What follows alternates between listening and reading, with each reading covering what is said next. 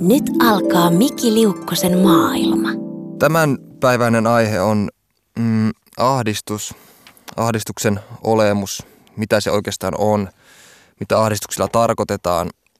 Ja tota, tämä on mulle, mulle henkilökohtaisesti sille aika tärkeä aihe, että mä oon itse kärsinyt ahdistuneisuudesta ihan lapsesta asti, oikeastaan tarkalleen yhdeksänvuotiaasta asti. Mä muistan sen, sen vuoden 1999, kun mä olin yhdeksänvuotias alaasteen kolmannella luokalla ja oikeastaan tuo vuosi on vähän niin kuin mun sisäisessä elämänkaaressa niin näkyy sellaisena mustana pisteenä, jolloin joku synkkä ahdistuksen siemen kylvettiin mun sisälle ja tota, se alkoi sitten leviämään ja ilmenemään mitä erinäisimmissä muodoissa mun elämän läpi.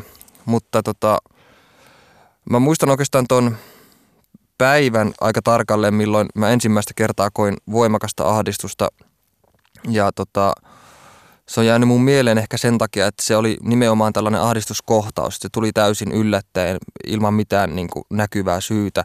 Mä istuin ihan omassa huoneessani aurinkoisena kesäpäivänä lukemassa kirjaa tai sarjakuvia, kun mä yhtäkkiä aloin voida älyttömän huonosti. Ja mä, siis, mä säikähdin sitä olotilaa ehkä sen takia, että se oli niin kuin jotain selittämätöntä ja näennäisen perusteetonta, koska meillä oli hyvä perhe, koti, mua ei kiusattu. Ja kaikki nämä tavallaan, että ympärillä kaikki oli niin kuin hyvin, niin ne vaan lisäsi sitä ahdistuneisuutta. Ja sitä, että mä olin ylipäänsä lapsi, mä olin yhdeksänvuotias, mä en varmasti edes tiennyt, mitä ahdistus tarkoittaa tai mitä se on. Ja mä niin kuin luonnollisesti ensimmäinen reaktio oli se, että mä oon tulossa sairaaksi. Mutta toisaalta mulla samaan aikaan ei ollut kipeä olo samalla tavalla kuin kuumeessa on tai jos on joku, joku vatsatauti tai muuta. Ja ahdistustahan yleensä kuvaillaan ainakin sanakirjan määritelmällisesti huolen, hermostuneisuuden ja levottomuuden tunteeksi. Mutta mulla on ainakin omalla kohdalla ollut aina, ja just tuona päivänä, niin siinä on aina ollut, kyse ollut enemmänkin jostain, jostain abstraktista, jostain käsittämättömästä, semmoista niin kuin sielun tai mielen noroviruksesta, jos näin voi sanoa. Et, et kun mä olin niin nuori silloin ja kun tämä ensimmäinen ö, paha olo aalto hyöky päälle, niin siinä just kauhistutti se, että mä en osannut selittää sitä itselle. Mä en tiennyt, mitä oikein on tapahtumassa. Ja sitten sit, tota, jotenkin mä kauhistuin sitä niin paljon, että mä en, en uskaltanut puhua siitä mun vanhemmille ainakaan aluksi ollenkaan. Ja koska mä en, mä en tiennyt, mistä mä olisin puhunut. Mulla ei ollut sinänsä mikään niin kuin huonosti sillä tavalla, että mä ajattelin silloin, kun mä istuin omassa huoneessa, että okei, kaiken pitäisi olla tosi hyvin. Ja mä aloin potea jopa huonoa omaa tuntoa siitä, että mä voin huonosti. Että, että mul, ikään kuin se mun paha olo olisi ollut jotain niin kiittämätöntä. Että mulla ei ollut oikeutta siihen pahaan oloon, koska maailma oli täynnä ihmisiä, joilla on asiat paljon huonommin kuin mulla. Ja näin siitä ahdistuksesta tuli aika nopeasti sellainen asia, jota mä yritin salata mahdollisimman hyvin, mikä on tietysti tosi vaikeaa, koska pelkästään niin kuin ahdistuneilla ihmisillä fyysinen olemus viestittää lähipiirille, että, että kaikki ei ole hyvin. Ja mulla ainakin aluksi kävi niin, että ö, läheiset, perhe, ystävät ajatteli, että mä olisin jotenkin tahallaan vaikea, kun mä vetäydyin omiin oloihini tai välttelin tiettyjä tilanteita siinä pelossa, että mä saattaisin saada uuden ahdistuskohtauksen tai muuta. Ja ka- kaikkein niin useimmiten mulla kävi niin, että kun me oltiin perhelomilla, niin, niin mä sain silloin paljon ahdistuskohtauksia, koska mä en ollut tutussa turvallisessa kotiympäristössä ja mulle tuli huono omatunto siitä, että musta tuntui, että mä pilaan meidän muun perheen lomaan olemalla niin sanotusti vaikea. Että jos meidän isä vaikka osti ö, mulle ja mun siskoille jäätelöä, niin mä en pystynyt syömään sitä jäätelöä, koska mulla oli paha olla. Ja sitten mua hävetti sen takia, että isä oli ostanut sen meille ja se olisi vaan hyvää. Ja sitten mä yritin tota, jotenkin – jotenkin väkisin syödä sitä jäätelöä tai sitten heitin sen vaan salaa jonnekin muualle ja sitten ne perhelomat aina meni vähän siinä, että mä istuin, istuin mökissä yksikseni ja muut ihmettelivät, että mitä mä oikein niin niskuroin tuolla ja siitä tuli vähän sellainen posttraumaattinen juttu silleen, että mä aloin jo etukäteen pelätä tällaisia tilanteita, esimerkiksi just mökille lähtöä tai minne tahansa lomalle lähtöä. mä olin tavallaan jo päiviä ennen lomalle lähtöä perheen kanssa jotenkin päättänyt mun mielessä, että okei mä tuun voimaan tulla huonosti, mikä tietenkin vaan sitten lisää sitä lisäsi sitä huonon olon tunnetta ja toi semmoisen inhottavan kierteen, että mä aloin välttelemään. Näitä tilanteita alkoi tulemaan yhä enemmän, mitä erinäisimmissä paikoissa mä saatoinkin saada ahdistuskohtauksen, niin sitten mun elämäpiiri tavallaan kapeeni, kunnes mä olin lopulta aika paljon vaan omassa huoneessa, omissa oloissani siinä pelossa, että jos mä oon jossain muualla, missä se kohtaus tulee, niin mä taas niin aiheutan muille harmia. Ja mä olin aina hirveän huolissaan, mitä muut ihmiset tulee ajattelemaan siitä, että mä nyt oon tollanen ja tollanen. Ja, ja sit, no tää oli niin lapsena ehkä normaalimpaa, koska mä en osannut selittää sitä, mistä oli kyse, enkä uskaltanut puhua siitä. Mutta sitten yläasteella lukiossa, kun alkoi tulee vähän ymmärrystä ja älliä päähän ja oli jotenkin tietoisempi itsestään ihan eri tavalla, niin sitten tämä ahdistuneisuus ei ollut samalla tavalla pelottava, omituinen asia, mutta se alkoi saamaan erilaisia muotoja, esimerkiksi sellaisia, että miten mä hallitsin sitä niin kuin yläasteella esimerkiksi. Mulla syntyi paljon pakkooireita, esimerkiksi sellaista niin kuin lukkojen tarkastelua ja sitä, että onko eihän hellaa päällä. Tai, ja mun piti mennä aina tiettyyn aikaan nukkumaan ja se oli tosi raivostuttavaa, koska, koska kun mä menin nukkumaan joskus mä yritin väkisin mennä monesti nukkumaan sille, että mä en tee noita mun tarkistusrutiineja. Ja sitten mä makoilin siinä sängyssä levottomana puoli tuntia, kunnes mun piti tehdä ne samat rutiinit. Ja sitten siinä kävi niin, että mun äidillä meni hermot siihen mun, kun se huoma, pani merkille, että mulla on tämmöisiä omituisia tapoja, niin se hermostui siitä, että mitä sä niin tarkistelet koko ajan noita asioita ja muuta. Niin lopulta mun piti alkaa tekemään niin, että mun piti suorittaa nämä mun rutiinit silleen, että äiti ei huomaa sitä, jolloin siihen tuli tällainen niin toisen potenssin ongelma, että paitsi että mun piti suorittaa näitä typeriä rutiineja, niin mun piti suorittaa ne myös sillä tavalla, että kukaan ei huomaa esimerkiksi odottaa, että äiti menee nukkumaan tai tehdä ne mahdollisimman vaivihkaa tai muuta. Ja sitten se toi tietenkin lisää häpeän siihen. Mutta ahdistuneisuushan monesti oireilee ihmisillä monella eri tavalla, että on, on fobioita, on, syntyy neuroosia, syntyy just tämmöistä pakkooireisuutta, on syömishäiriöitä, on päihdeongelmia ja muuta. Ja mulla ehdottomasti yläasteella varsinkin, niin se näkyy tuollaisena pakkooireisuutena, joka oli todella kuluttavaa, koska suuri osa illoista meni aina siihen, että mun piti varmistaa, että kaikki on ns. kohillaan. Ja, mut, ja monesti yhdistään tämmöisen pakkooireisen ajattelun se, että, että jos mä en vaikka tarkista lukkoa 17 kertaa, niin meidän talous syttyy palaamaan tai meidän perhe murhataan. Mutta mulla ei ollut koskaan sellaista tietoista ajatusta, että jos mä en tee näin, niin jotain kamalaa tapahtuu, vaan se oli enemmänkin vaan joku sellainen, se oli ehkä sen ahdistuksen sellaista ö, painamista alaspäin tai sen niin kuin välttelemistä parhaani mukaan niin kuin tekemällä jotakin tämmöisiä, niin kuin sivu, se synti tämmöisiä sivuoireita, jotka oli pakkoa siitä huonosta olosta. Ja monesti ne auttoi, mutta toisaalta sitten tämä pakkooireisuus itsessään oli tosi rasittavaa, enkä mä pitänyt sitä ollenkaan, mutta samaan aikaan mä en pystynyt olemaan tekemättä sitä. Ja sen takia että mä oon kiinnittänyt varsinkin viime aikoina huomioon, kuinka paljon ahdistuksesta nykyään kirjoitetaan. On, niin kuin mä törmään joka viikko lehtiartikkeleihin, kolumneihin, esseihin, jossa puhutaan ahdistuneisuudesta ja, ja julkisuudessa julkikset on avautunut omista mielenterveyden ongelmistaan ja terapioistaan ja muusta, mikä on tietenkin hyvä, koska siitä nyt mielenterveyden ongelmista on poistunut sellainen stigma, semmoinen hullun leima tai muuten, että se on niin hienoa, että niistä pystytään puhumaan ja muuten, mutta mua on myös hämmentänyt se, että, että, että on, on, onko niin, että ahdistuneisuus on lisääntynyt nykyaikana? Vai onko kyse vain siitä, että nyt kun sitä tiedetään enemmän, sitä puhutaan yksinkertaisesti enemmän sen takia, että, että ahdistus, onhan, ahdistustahan on aina ollut olemassa kuitenkin, mutta sitten mä oon myös jossain määrin sitä mieltä, että nykyajassa on jotain sellaista, mikä synnyttää ahdistusta ehkä enemmän kuin ennen,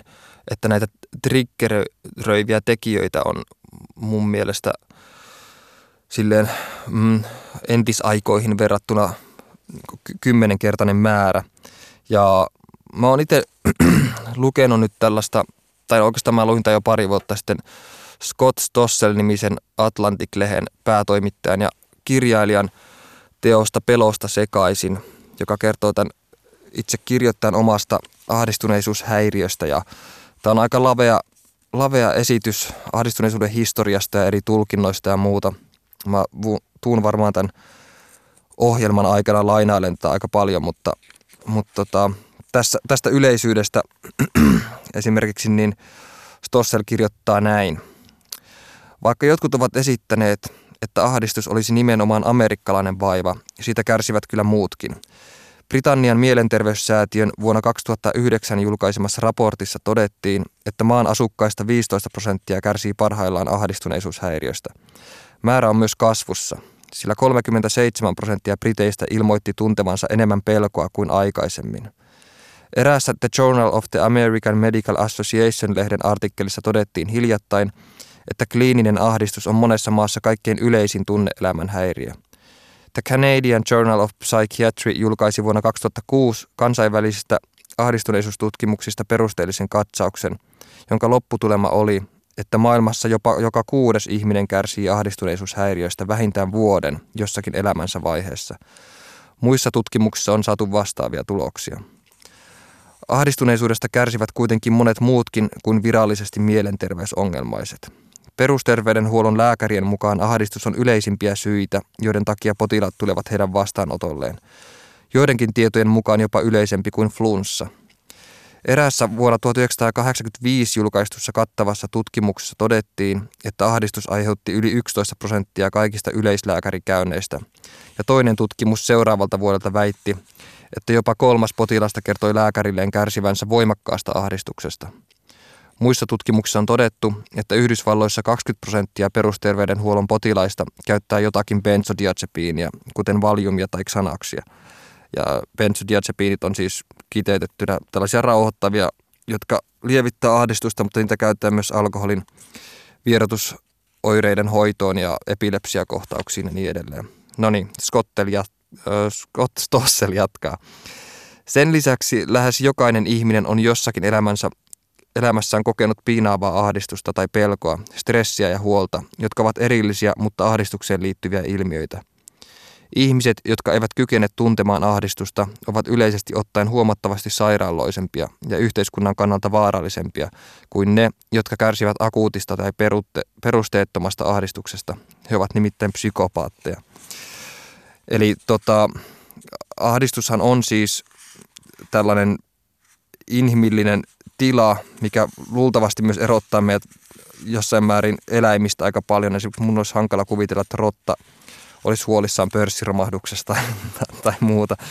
Mutta että, että tämä on mun mielestä mielenkiintoinen väite, että, että tota, ahdistuksesta on myös hyötyä tai että se takaa meidät jossain määrin niin toimimaan tai saavuttamaan oikeastaan jopa parempia tuloksia.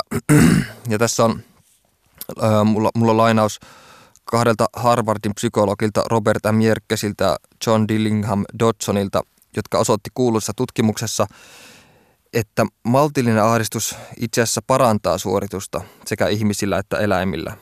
No okei, no tuossa tuli nyt, että eläimilläkin on ahdistusta. No, ihan sama. Jos ahdistusta on liian paljon, suoritus tietenkin kärsii, mutta, on myös liian, mutta myös liian vähäinen ahdistus haittaa suoritusta. Kun ahdistuslääkkeiden käyttö suorastaan räjähti 50-luvulla, jotkut psykiatrit varoittivat yhteiskunnan liiallisesta rauhoittamisesta. Saatamme synnyttää petollisen velton ihmislajin, joka ei välttämättä ole hyväksi tulevaisuudellemme, eräs psykiatri kirjoitti. Toinen väitti, että Van Goghin ja Isaac Newtonin tavoin suurin osa neroista ja luovista kyvyistä oli kaikkea muuta kuin rauhallisia luonteeltaan. He olivat hermostuneita, egonsa piiskaamia miehiä, joita ahdistus piinasi ja väsymätön sisäinen voima puski eteenpäin. Katoavatko nerot joukostamme, jos ahdistusta vähennettäisiin merkittävästi joko lääkkeiden avulla tai muulla tavoin? Kannattaako yhteiskunnan maksaa sellaista hintaa? Kaikki saavuttaisivat kiivastahtisessa yhteiskunnassamme kauan kaivatun idyllin ja elämämme kuluisi puun varjossa lojuen. Se olisi lajin kannalta yhtä tuhoisaa kuin ydinsota. No joo, mä oikeastaan tuosta tuli mieleen, mä oon myös lukenut vasta Kay Redfield Jamisonin kirjan Touched with Fire, joka käsittelee niin luovan työn ja maanisdepressiivisyyden yhteyttä toisiinsa. Ja vaikka, se oli ihan mielenkiintoinen, vaikka tässä kirjassa nyt ei tullakaan mihinkään selkeään lopputulokseen, niin siinä kuitenkin näytettiin tällaisten erinäisten historiallisten taiteilijoiden elämänkaaren kautta, kuinka oleellinen osa mielenterveyden ongelma on ollut näiden yksilöiden taidetta ja taiteen tekemistä ja toiminut jopa niin ponnas, ponnahduslautana ja vaikka tässä keskityttiin niin maanisdepressiivisyyteen lähinnä, niin siinä oli myös tietenkin paljon ahdistuneisuutta ja masennusta ja syklotymiä ja muuta. Mutta että kuitenkin siinä oli tietty ö, romanttinen kaiku siinä mielessä, että kun ajattelee 1800-luvun taiteilijoita tai 1700-luvun taiteilijoita, jolloin tämmöinen ö, ajatus romanttisesti hullusta taiteilijasta on pääosin ollut voimakkaimmillaan, niin kuitenkin nämä ihmisyksilöt on ollut vakavasti sairaita ja ne ei ole vaan saanut sitä hoitoa, mitä ne on tarvinnut ja mitä ne olisi ehkä halunnutkin, jos se olisi ollut silloin mahdollista. Että kyse on kuitenkin maanisdepressiivistä puhuttaessa varsinkin niin aika tappavasta taudista. Mutta siis tota, joo, no nyt mentiin vähän sivupuolelle, mutta siis eli nykyään, kun niin tuossa aiemmin sanoin, niin ahdistuksesta puhutaan nykyään niin aivan eri tavalla paljon enemmän kuin koskaan ennen. Ja vaikka tämä tieto tästä ahdistuksesta on lisääntynyt, joskin selkeää määritelmää ei edelleenkään ole, että mitä se oikeastaan on. Mutta mun mielestä ehkä surullisinta siinä on se, että tuo tieto ei ole koskaan tuonut helpotusta. Mä oon kirjoittanut itse paljon ahdistuksesta ja ö, mielenterveyden ongelmista omissa kirjoissa ja tiedän siitä jonkun verran. Esim, niin, mutta, mutta se, tavallaan se, että mä tiedän näistä asioista ja mä tiedän jostakin niin aivokemiallisista toimintamekanismeista, esim. siitä, miten erilaiset välittäjäaineet, niin kuin serotoniini, dopamiini, gamma-aminovoihappo tai noradrenaliini vähentää tai lisää ahdistusta, niin se ei silti niin tuotteelle ahdistuksesta kärsivälle subjektille oikeastaan helpotusta, vaikka nuo, nuo tiedot ja niiden ymmärtäminen auttaakin uusien ahdistus- ja masennuslääkkeiden kehittelemisessä, niin se, että mä, mä tiedän, että okei, tällaista tapahtuu aivoissa ahdistuneisuuteen taipuvaisille ihmisille, niin sitten kuitenkin se, on, se ei poista sitä ahdistusta ollenkaan. Se jää vähän niin kuin jonnekin yläpuolelle leijailemaan ja silloin mä oon huomannut, että paras keino tuollaisen ahdistuneisuuden kohtaamiseen, no, ehkä se ei paras keino, mutta omalla kohdalla se on ainakin synnyttänyt sitä, että mä yritän mennä siitä poispäin. Vaikka toisaalta siitä olisi hyvä mennä ehkä kohti ja etsiä niitä syitä, missä se johtuu. Niin kuin kirjailija Franz Kafka sanoi, että ö, ihminen voi pidättäytyä maailma, maailman kärsimyksiltä ja että se on vapaa tekemään niin ja se kuuluu ihmisen luonteeseen, mutta ehkä nimenomaan tuo pidättäytyminen on se kärsimys, jota pitäisi vältellä. Eli monesti terapeutit hokee sitä, että jos on jokin ongelma, niin kuin vaikka just ahdistus, niin, niin, niin sen sijaan, että sitä menisi pois tai sitä pakoisi pakkon neuroosien, päihteiden tai muun tällaisen sivutoiminnon kautta, niin siihen pitäisi keskittyä ja mennä syvälle niihin syihin, mistä se johtuu. Mutta mulla on edelleenkin hyvin vaikea määritellä sitä, mistä se johtuu, koska mulla ei sellaista selkeää syytä. Mä en vatvo esimerkiksi öisin sängyssä, että, että jotain talousongelmia tai sitä, että mun pitää tehdä huomenna joku essee valmiiksi tai muuta, vaan yleensä se on vaan sellaista, niin kuin, jota mä en osaa sanallistaa. Ehkä muilla ihmisillä voi olla, olla selkeämpiä syitä olla ahdistunut, mutta musta tuntuu, että tällaisen niin kuin kliiniseen ahdistuneisuushäiriön kuuluu se, että, että siinä on jotain semmoista, että se on, syy voi olla aivokemiallinen, että aivot ei tuota tarpeeksi serotoniinia tai muuta, tai siinä on jotain muuta häikkää, joka sitten aiheuttaa tällaista perusteetonta jatkuvaa huonon olon tunnetta, joka sitten niin kuin, haittaa elämänlaatua hyvin isossa määrin. Tämä on Miki Liukkosen maailma. Kun mä sanoin tuossa aikaisemmin, että, että, että mä luulen tai uskon, että, että nykyajassa on näitä enemmän näitä triggeröiviä tekijöitä, jotka ehkä aiheuttaa ahdistusta. Ja kun puhutaan, että nykynuorillekin määrätään nykyään aivan hirveästi mielialalääkkeitä, mikä taas tietenkin voi johtua siitä, että niitä on kehitetty paljon enemmän ja niin edespäin, mutta että, että esimerkiksi jo niin lapsille saataan määrätä psyykelääkkeitä ja muuta, niin, niin se kertoo mun mielestä jotain siitä, että e, esimerkiksi me, meillä on hirveän vahva tällainen somekulttuuri nykyään ja, ja sitten ihmisillä on, nuorilla varsinkin on semmoinen paine ö, luoda itsestään jotain tai brändätä itseään tai saada niitä tykkäyksiä tai muuta ja sitten jos ei saa tykkäyksiä tai, tai ole tarpeeksi suosittu Instagramissa tai Twitterissä, niin se voi aiheuttaa ahdistusta tai jotain kilpailua. Ja mä oon itse asiassa kirjoittanut tästä nykyajan ja ahdistuksen suhteesta aika paljon. Muun muassa, että elämme mielenkiintoisia aikoja.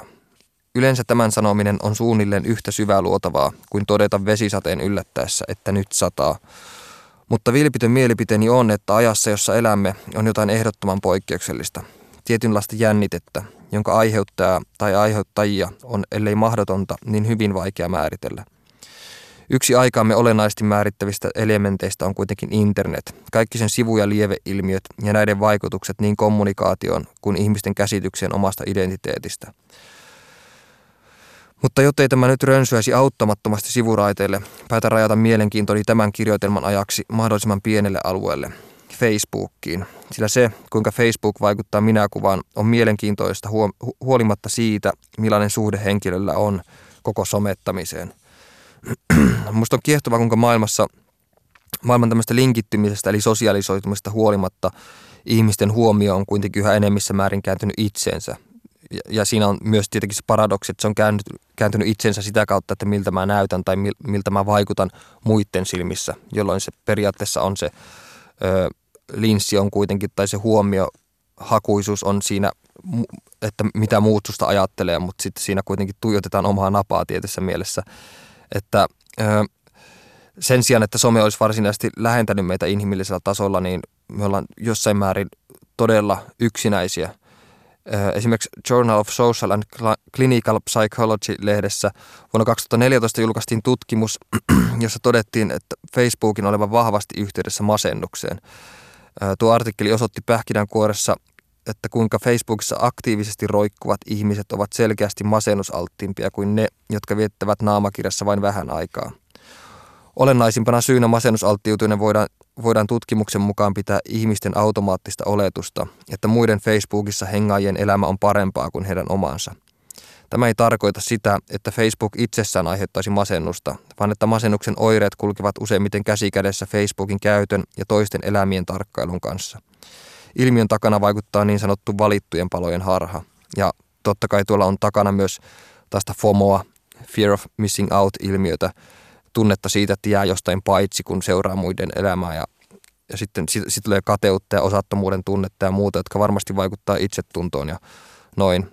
Öö, ja tämän siis tämän edellä mainitun tutkimuksen toteuttanut sosiaalipsykologi Miley Steers selittää, että useimmat Facebookissa julkaisivat päivityksiä vain hyvistä asioista heidän elämässään ja vaikenevat pahoista – kun vertailemme itseämme toisten ihmisten valittuihin paloihin, voimme luulla heidän elämänsä paremmaksi kuin se onkaan ja vastaavasti luulla omaamme huonommaksi. Stairs kuitenkin ohittaa valitut palat efektin taustalla kummittelevan itsetietoisuuden ongelman, joka mielestäni toimii koko somekauden ponnahduslautana. Ja tämä itsetietoisuus on, on sellainen piirre, mikä mulla ainakin näkyy, näkyy sitten, tai alkoi näkymään enemmän just yläaste- ja lukioaikoina, kun muutenkin tullaan enemmän tietoiseksi omasta ulkonäöstä ja on, on tota, tiettyä sukupuolisten välistä jännitettä ja muuta. Ja, ja silloin, kun mä olin tietoinen siitä, että mulla on taipumusta tällaiseen ahdistuneisuuteen ja muuten, niin mä aloin tarkkailemaan omaa olemusta hirveästi sillä tavalla, että jos mä istuin vaikka luokassa keskellä – keskellä luokkaa keskipulpetilla, mikä oli oma, omasta mielestä paineana, niin mä olin sen sijaan, että mä olisin keskittynyt siihen, mitä sillä tunnilla opetetaan, niin mä olin koko ajan keskittynyt siihen, millainen ulosanti mulla sillä hetkellä on ja mitä hän tuo ajattelee nyt, jos mun käsi on tässä tällä tavalla tai mitä tuo ajattelee, jos mun pitää poistua vessaan tai muuta, jolloin suuri osa siitä oppitunnista meni siihen, että mä keskityin vain siihen, että että, että miten mä oon tässä, enkä mä näytä typerältä. Ja sitten tämä tietenkin kasaantui lopulta semmoiseksi paineeksi, joka tuot, tuotti paniikkikohtauksen tai vaan lisäsi ahdistusta. Ja, ja sitten tuli tällainen noidankehä, mistä oli vaikea päästä, päästä irti. Ja suuri osa ajasta niin aina kuluu siihen oman ö, paniikin tai ahdistuksen niin kuin pyrkimyksen lieve, tai että se, että se ei niin kuin kasvaisi mahdottomiin mit, mittoihin, niin mun piti koko ajan keskittyä siihen, keskittyä hengittämään, keskittyä johonkin kynän päähän tai muuta. Ja no, eli ja, ja, jos nyt ajatellaan, että sosiaalinen media on, on lisännyt ihmisten itsetietoisuutta ihan toisella tasolla, niin kuin esimerkiksi televisio, että verrattuna niin TVn, selkeän TV-mäiseen olemukseen, eli sen, tieto, sen tietoiseen tietoisuuteen omasta tietoista roolistaan viihteen välittäjänä, niin some ja koko internet muovaa identiteettiä ja näin ollen todellisuutta syvällisemmin ja kokonaisvaltaisemmin. Internet ei ole siis TVn ja valokuvan tavoin ns. määrättyä ja kiistämätöntä informaatiota tuottava väline, vaan jotain, johon yksilöllä on mahdollisuus osallistua, jonka sisältöä yksilö on mahdollista täydentää jonka täydennyksiä yksilö voi vapaasti kommentoida ja muokata – Tästä johtuen me ei olla vain katsojia ja kuluttajia, vaan oman itsemme yleisö. Kärkkäitä vertailemaan itsemme muihin aivan eri mittakaavassa kuin aikana ennen internettiä. Ja no mä, mä ymmärrän tuon masennusalttiuden tosi hyvin ja ymmärrän tuon tyytymättömyyden ja hermostuttavan mielettämisen halun. Sillä jos, no jos jo on koskaan kukaan ollut valokuvattavana, kuten varmasti me ollaan kaikki nykyään, niin tietää kyllä kuinka itsetietoiseksi kamera tämmöinen pyöreä linssitoljotus tekee.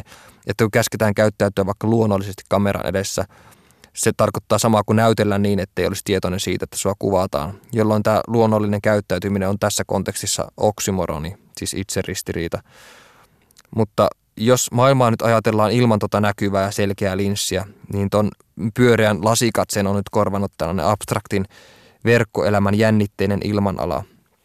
Ja tämä on aikakausi, joka obsessoi ihmiset uuvuttavan itsetietoiseksi, ei vain niinä hetkinä, jolloin me ollaan valokuvattavana esimerkiksi, vaan jatkuvasti vuorokaudet ja vuodet ympäri, paitsi ehkä unessa ja harvinaisina täyden keskittymisen tuokiona, jolloin immersoituu oikein kovasti esimerkiksi johonkin kirjaan tai johonkin elokuvaan tai muuta.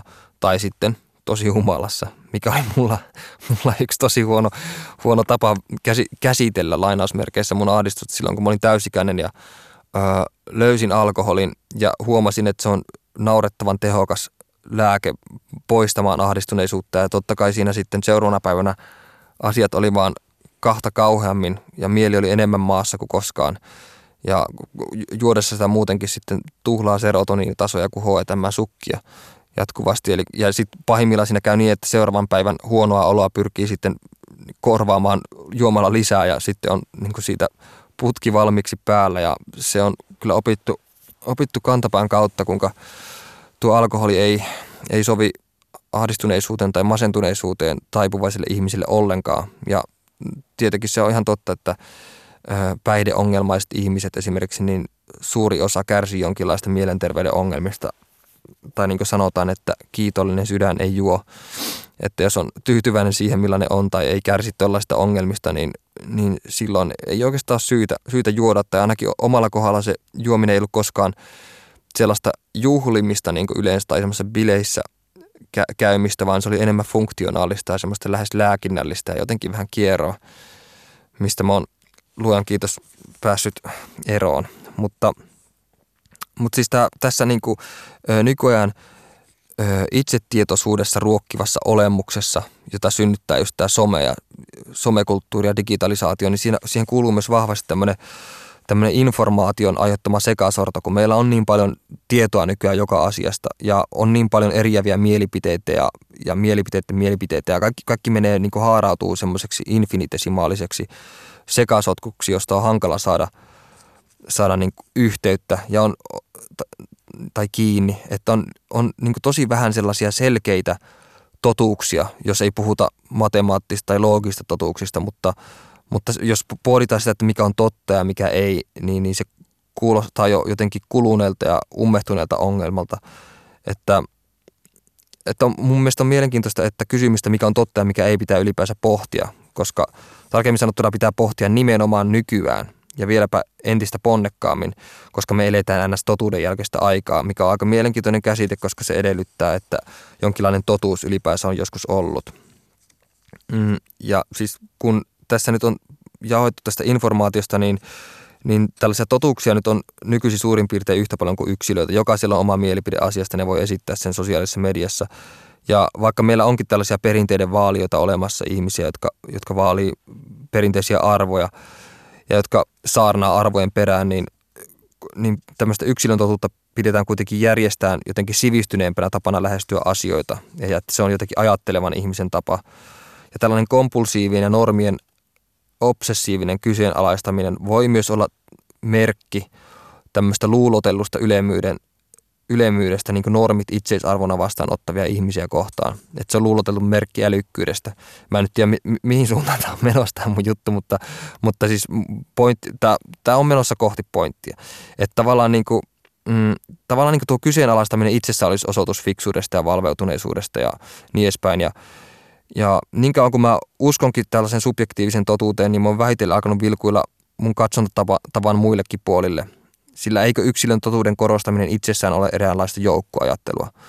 Ovatko ihmiset niin sataprosenttisen yksilöllisiä kuin kuvittelevat olevansa? Vaikka minun päänsärkyni on aina minun päänsärkyäni, eikä kukaan voi tuntea samaa kipua kuin minä, ei se tarkoita, että ajatuksen ja suhtautumisen asioihin olisi ainutlaatuista ja yhteisen muovaamatonta siitäkin huolimatta, että olen suodattanut kaiken oppimani oman ainutlaatuisen mieleni läpi. Öö, edesmennyt toimittaja Perttu Häkkinen haasteli podcastissaan, loistavassa podcastissaan hyveestetiikasta väitellyttä opettajaa Niko Noposta. Ja mä kirjoitin tuosta ylös tuosta niiden keskustelusta tärkeitä pointteja, jotka liittyy tähän ö, monien eri mahdollisuuksien aiheuttamaan tällaisen sekamelskaan ja sitä kautta myös asioiden mutkistumiseen ja niiden aiheuttamaan hämmennykseen ja sekasortoon, mitkä voi tuottaa ahdistusta ja, ja, ja, ja pelkoa ja epävarmuutta. Ja, ja tämä siis hyvä etiikasta väitellyt opettaja Niko Noponen, niin se kuvaili siinä podcastissa nykyaikaa moraaliseksi sekamelskaksi.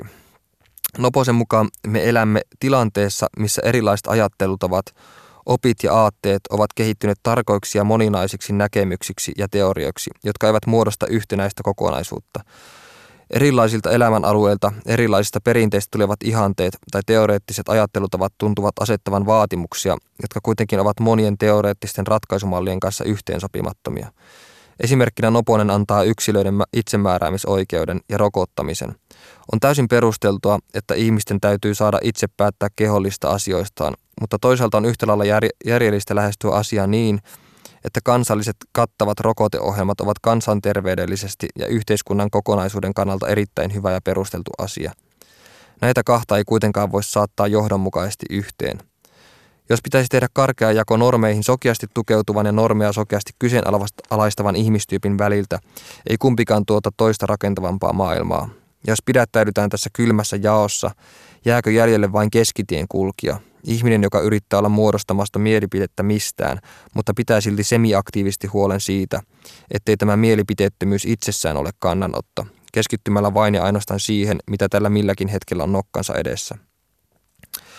Niin, eli siis niin tämä tämmöinen käsityksen muodostaminen asioista ja sitä kautta myös omasta itsessä on tällaisena informaatioähkyn ö, sekavina aikoina mun mielestä niin kuin älyttömän vaikeaa. Että jos jo pelkästään se, että ihminen on kaiken aikaa näkyvillä sosiaalisessa mediassa, ei voi mun mielestä olla vaikuttamatta ihmisen psyykkeen, niin kuin se on jo monissa tutkimuksissa todettu, tai niin kuin tuossa Miley Stersin Facebook- ja masennuspätkässä mainitsin jo. Ja, siinä, kuinka ihminen itsensä näkee, että kuinka identiteetti muodostuu, ja kuinka ihminen on jatkuvasti tietoinen yleisöstä, niin Facebookissa, Twitterissä, Instagramissa, Tumblrissa, niin, niin kun ihminen esimerkiksi postaa jotain ja, ja rajaa ja valitsee tämmöistä jakamansa aineistoa, niin se tahallisesti tai tahtomattaan pyrkii tämmöisen tietynlaisen vaikutelman antamiseen ja, ja tulee näin mahdollisesti vahingossa luoneeksi eräänlaista tämmöistä toista minää, joka on yleistä tietosta ja itsestään irtautuvaa verkkoyksilöä.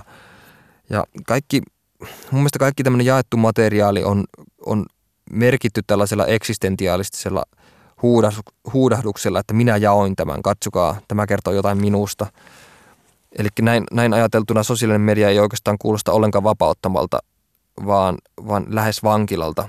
Ja vankilalta, jossa kaikki näkee toisensa ja voivat tarkkailla toisiaan, toisten tekemisiä ja, ja tulee tietoisiksi omasta käytöksestään ja lopulta vainoharhasiksi ja itselle vieraiksi.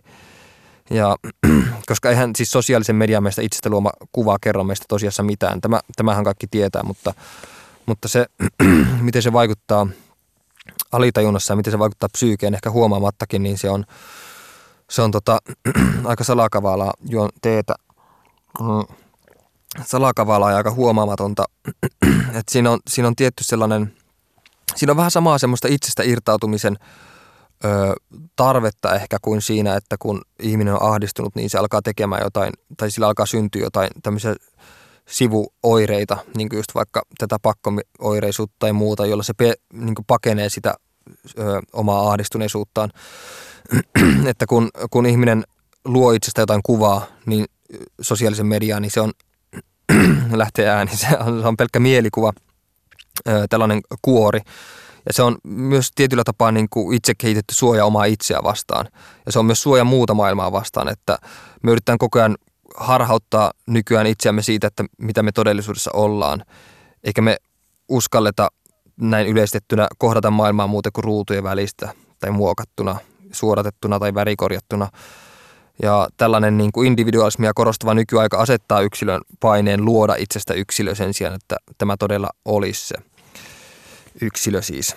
Ja mm, tällainen, tällaiset pakkomielteet ja fobiat on mun mielestä olennainen oire itse, niin kuin itsen, niin kuin itseään pakoilusta. Scott Stossel kirjoittaa tässä Pelosta sekaisin kirjassaan, että Ahdistus on merkki siitä, ettei ihminen pysty enää torjumaan sietämättömän tuskallista näkemystä omasta itsestään.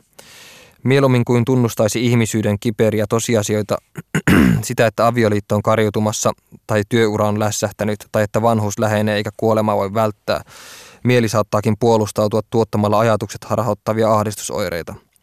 Psyykkinen ahdinko muuntuu paniikkikohtauksiksi, epämääräiseksi yleis- yleiseksi ahdistuneisuudeksi tai fobioiksi, joihin sisä- sisäinen kuohunta heijastetaan. Ja tämä on ollut mulle pitkään niin tosi olennainen, olennainen osa niin omaa ahdistuneisuutta, että, että sen sijaan, että mä olisin keskittynyt niihin syihin, niin kuin sanoin jo aikaisemmin, niin mä oon aina pyrkinyt välttelemään niitä, koska yksinkertaisesti, jos mä oon yrittänyt keskittyä niihin syihin, niin mä en ole koskaan löytänyt niitä, niitä ei pystyn osoittamaan sormella, ja ne on ollut mun mielestä aina täysin, täysin niin kuin hämäriä, ja se olotila on tullut mun mielestä täysin niin kuin selittämättömästi. Ja kun mä aloin käymään, käymään terapiassa, niin öö, mun terapeutti sanoi jotenkin mystisesti, että kun mä kysyin siltä, että, että mitä, mitä sen mielestä ahdistus on, niin hän vastasi, että ahdistus on elämätöntä elämää, mitä mä en oikeastaan tajunnut juuri koskaan, mutta, mutta toisaalta sitten mä törmäsin psykiatri Karl Jaspersin lausahduksen, että – Ahdistus liittyy yleensä voimakkaaseen levottomuuden tunteeseen. Tunteeseen, että ei ole saattanut loppuun jotain tai että pitäisi etsiä jotain tai selvittää jotain. Ja tuo täh, tavallaan tuo mulle lisävaloa tuohon mun terapeutin sanontaan, että ahdistus on elämätöntä elämää. Siinä mielessä, että joskus kun mä keskityn mun ahdistuneisuuteen, niin mulla on semmoinen fiilis, että mun pitäisi tehdä jotain tai että, että, että, että mun on tosi vaikea, tosi vaikea olla vaan, olla vaan paikallaan ja olla tekemättä jotain, vaan että ta, tavallaan täytyy koko ajan täyttää jotain tiettyjä...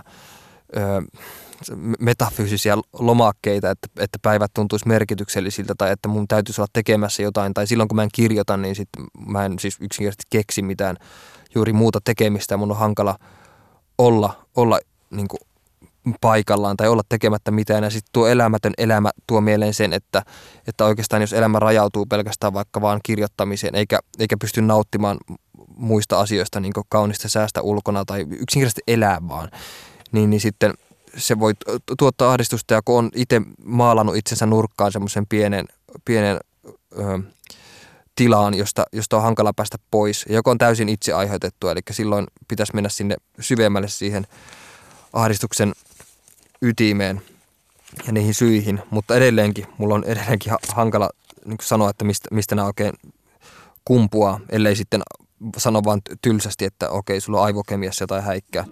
Tämä on Miki Liukkosen maailma.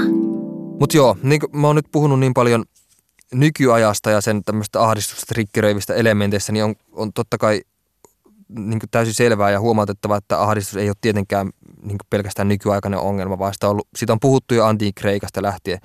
Vaikka tämä itse sana ahdistus ei, ei ole esiintynyt psykologissa tai lääketieteellisessä oppikirjassa ennen 30-lukua. 30-luvulla kääntäjät alkoi käyttää sitä saksan sanasta angst, öö, niin tällaisen freudilaisittain, freudilaisessa merkityksessä.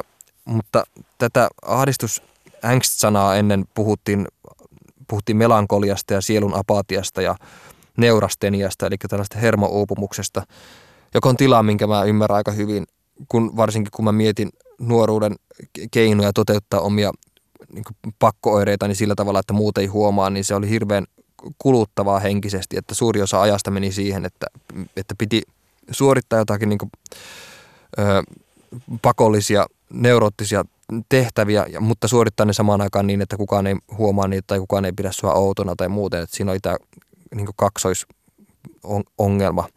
Ja se oli, se oli älyttömän kuluttavaa, koska mua esimerkiksi harmitti se, että miksi mä en voi vaan mennä silloin, kun mä väsyttää, niin mennä vaan sänkyyn, laittaa valot kiinni ja alkaa nukkumaan, vaan sitä ennen piti tunti räpeltä jotain helkutin lukkua. Ja se aiheutti tällaista neurasteniaa, joka taitaa olla kylläkin nykyään jo vanhentunut 1200-lukulainen 1900-luvun alun käsite. Mutta siis ahdistuksesta totta kai puhutaan nykyään enemmän, koska tieto siitä on lisääntynyt kaiken aikaa. Yhdysvaltain mielenterveysinstituutin johtaja Thomas Insel on sanonut, että ahdistuksen tutkiminen sekä tunteena että häiriönä kiinnostaa monia nimenomaan siksi, että se on niitä alueita, joilla voimme pian siirtyä molekyylien, solujen ja järjestelmän ymmärtämisestä tunteen ja käyttäytymisen tasolle. Pystymme vihdoin yhdistämään toisiinsa ahdistuneisuuteen liittyvät geenit, solut ja aivojen eri järjestelmät. Niin ja vaikka siis tämmöinen neurokemian ja neuroanatomian tutkimus on johtanut mainittaviin ed- edistysaskeliin, niin psykologit ei siis edelleenkään ole yhtä mieltä siitä, että mistä ahdistus johtuu tai että miten sitä pitäisi hoitaa. Eri, eri aikakausina kuitenkin on nähty, että ahdistus on nähty hyvin eri, eri tavoin ja sitten se on liikkunut ehkä sille aika syklisesti, että, että välillä se on nähty niin loogisena ongelmana, ongelmana ja välillä niin biologisena juttuna. Että, että esim. esim. Tota Antikreikassa, jos Hippokrateen koulukunta piti ahdistusta lähinnä lääketieteellisenä sairautena, niin valistusajan filosofit piti sitä sitten myöhemmin älyllisenä ongelmana.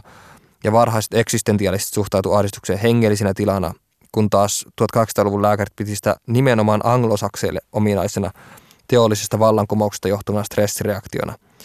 Ja 1800-luvulla just vähän niin kuin mä nyt on tässä, niin yhdisti sen tällaisen teknologian kehityksen ja lisääntyneen kiireen ja stressin aiheuttamaksi oireeksi.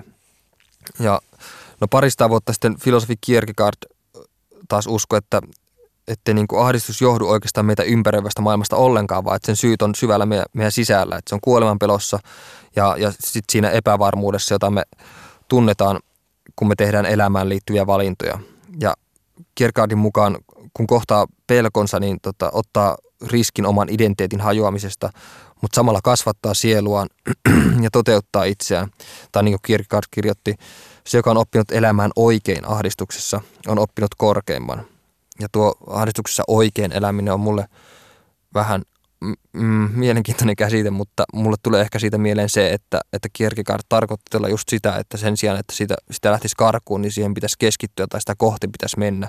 Ja jos sen sietää tai muuten niin on, on immuuni lähes kaikille tai pystyy kasvattamaan itseään tai, tai näkemään asiat sellaisena kuin ne on niin sanotusti sen sijaan, että niitä pakoilisi.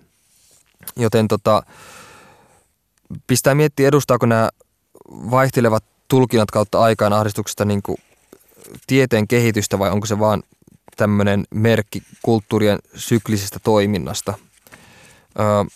Scott Stossel on kirjoittanut tästäkin ihan mielenkiintoisesti, että mm, kirjassaan näin sanotaan, että niin kiehtovia ja moninaisia kuin tällaiset kulttuuriset ominaispiirteet ovatkin – ahdistuksen esiintyminen ajasta ja kulttuurista riippumatta puhuu sen puolesta, että se on ihmislajille yhteinen piirre.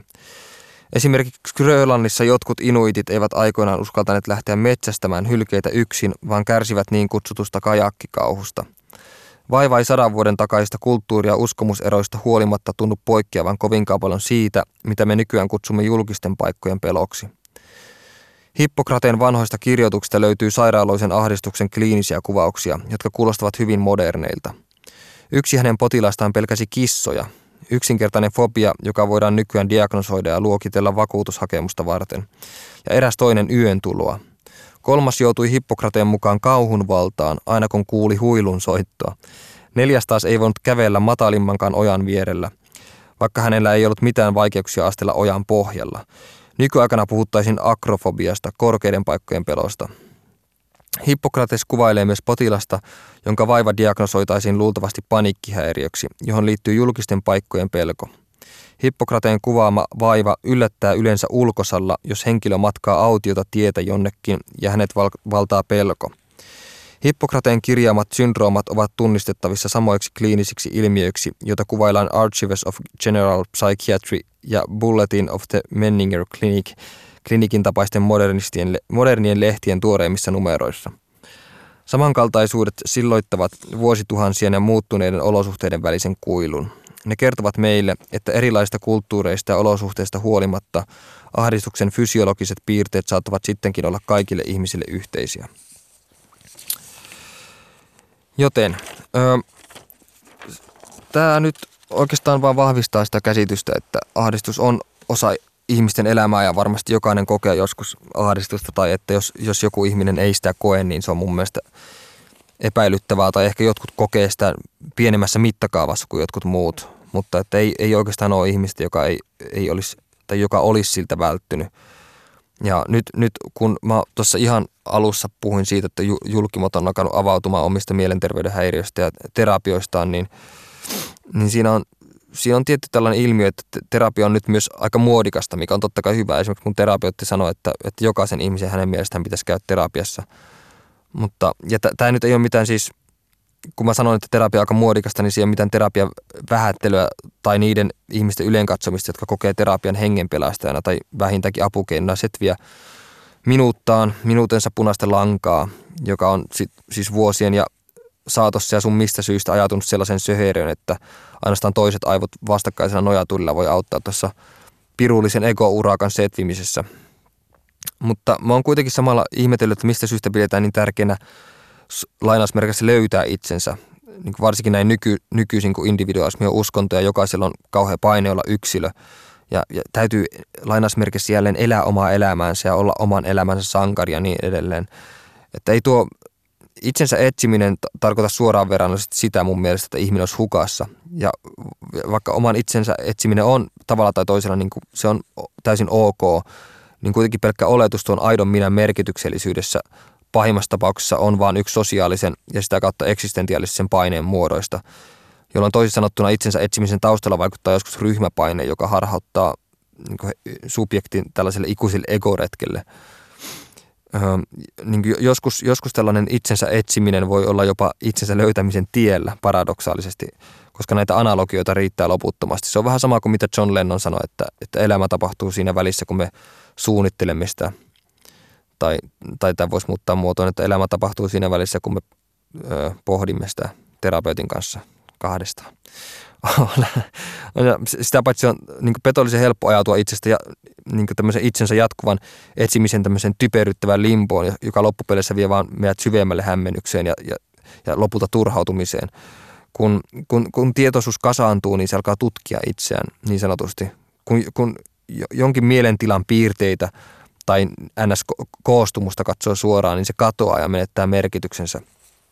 Aivan kun tämä tietoisuus tulisi tietoiseksi itsestään ja pinkoisi typertyneenä karkuun, tai niin kuin jotain valolle allergista olentoa osoittaisi suoraan taskulampulla niin, että se livahtaisi karkuun takaisin pimeään.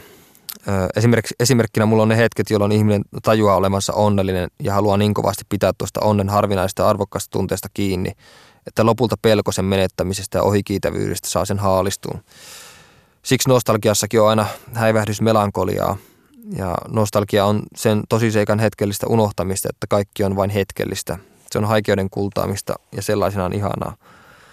Mm, joten ehkä tämmöisen itsensä pakonomaisen jäljittämisen ja analysoinnin sijasta olisi suotavampaa vaan pysähtyä ja tehdä päätös olla lähtemättä matkalle, koska ehkä vasta silloin on mahdollista kokea aito, aitojen tarkoitusperien ja minuutensa rajapinnat ja syv- syvyydet. Toisin sanottuna tulla sinuiksi itsensä kanssa, mutta ilman paineita. Ja tässä on totta kai tuossa edellisessä on semmoista tiettyä ristiriitaa, että, tai siis semmoinen ö, tavallaan vähän mustavalkoinen ajattelu, että, että ihmiset menis nykyään terapiaan vaan sen takia, että jotkut julkivat menee sinne tai että se on jotenkin muodikasta, vaan siis totta kai siinä on hirveästi hyötyä, mutta esimerkiksi mä huomasin, olen huomannut vuosien ö, terapiassa ramppaamisen aikana, että, että mä usein monesti itse turhaudun siihen, että, että terapeutille selittäessä asioita, niin mä huomaan, että mä en, mä en oikeastaan tiedä itsekään, että mikä, mikä mun pointti on. Ja totta kai terapeutit ammatillisina ihmisinä, niin löytää siitä sun pälpätyksestä monesti niin jonkun ytimen tai jonkun tietyn sana, joka toistuu ja pyytää sitten keskittyä siihen ja muuten, mutta, mutta, mutta mulla on ainakin itsellä ollut sellainen fiilis aina, että mä en ole koskaan, koskaan noiden vuosien aikana loppujen lopuksi saanut varsinaista helpotusta tai, tai oikeastaan päinvastoin musta tuntuu, että mä oon muuttunut vaan hämmentyneemmäksi kuin ennen. Enkä mä edelleenkään saanut vastausta siihen, mitä ahdistuneessa oikeastaan on ja mitkä sen syyt on, koska mun ö, elämä on sinänsä ollut aika, aika turvallista ja, ja onnellista niin noin, noin muuten. Että ö, silloin kun mä aloin kirjoittaa vakavissaan, niin joskus 16-17-vuotiaana, niin se oli mulla tällainen keino hallita ahdistusta ihan aluksi. Että aluksi mä aloitin kirjoittaa päiväkirjaa, mikä varmasti, se alkoi oikeastaan jo yläasteella se päiväkirjan kirjoittaminen, mikä on varmasti yleistä, kun tuossa iässä muutenkin ö, pohditaan omaa identiteettiä ja kasvetaan. Ja sitten, sitten kun asiat kirjoittaa paperille, niin ne saa tietyn muodon ja konkreettisen, niin kuin tavallaan siinä myös huomaa konkreettisesti, kuinka, kuinka sotkussa on ja tavallaan jo pelkästään se, että huomaa kuinka sotkussa on tai saa ne joten, jollakin tavalla sanoiksi, niin sitten se jo tuo eräänlaista helpotusta. Ja sitten kirjoittamisen avulla mä huomasin, että pystyy tietynlaisia lauseita yhdistämällä tuottamaan sellaisia ö, mieleyhtymiä tai ylisanallisia tasoja, jotka pääsee jonnekin syvälle itsessään niin kuin sille tasolle, mitä on, mitä on niin kuin tosi vaikea sanallistaa tai mitä ei osaisi selittää muuten.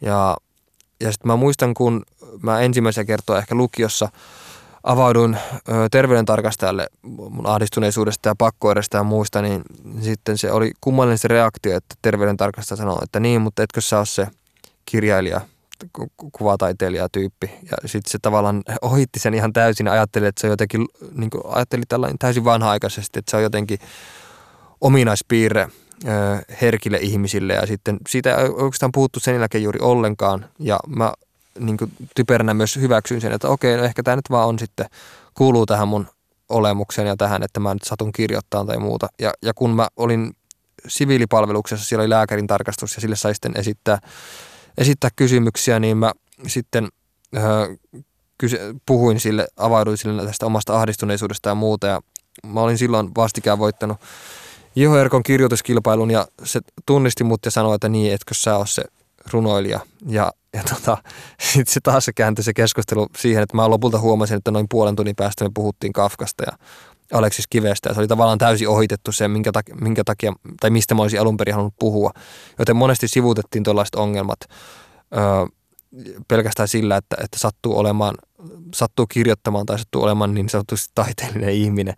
Kunnes vasta sitten vuosia myöhemmin öö, löytyi sitten oikea terapeutti, jonka kanssa sitten pääsi puhumaan muustakin kuin siitä, että on, on kirjoittaja tai että se olisi jotenkin niin kuin selittäisi tämän kaiken. Ja vaikka se selittäisikin tämän kaiken, niin eihän se silti ole mikään syy olla tarttumatta siihen, että jollakin ihmisellä on ahdistunut olo tai muuten. Mut, mutta nyt vuosien jälkeen mä oon oppinut itse ainakin hallitseen sitä paljon paremmin kuin ennen, kun jos, jos siinä ennen oli kyse varsinkin lapsena siitä, että, että ahdisti se, että mä en tiennyt mistä tämä johtuu, mä en ole kipeä, kaikki on hyvin, plää, plää, plää.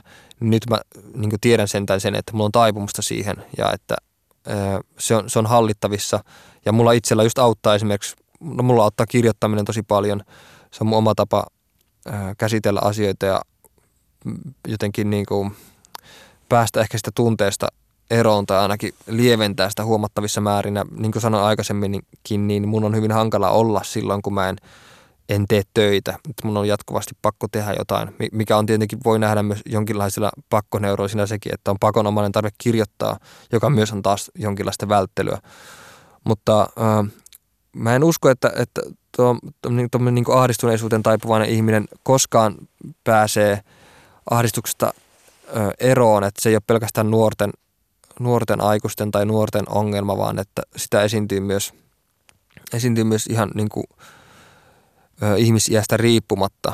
Että se, se ei sinänsä katoa mihinkään, minkä voisi nähdä myös lohdu, lohduttomana ajatuksena, mutta toisaalta siinä on, on myös sellainen lohtu, että, että kun sen hyväksyy eikä sitä tavallaan pelkää ja ottaa sen osaksi omaa elämäänsä, niin sitä voi käyttää myös jopa voimavarana. Ja mulla se myös on toiminut voimavarana siinä mielessä, että se on pakottanut mut tekemään ehkä enemmän töitä ja tekemään paremmin kuin jos mä olisin koko ajan tyytyväinen. Tyytyväisyys on taiteilijan pahin vihollinen. Tämä oli Mikki Liukkosen maailma.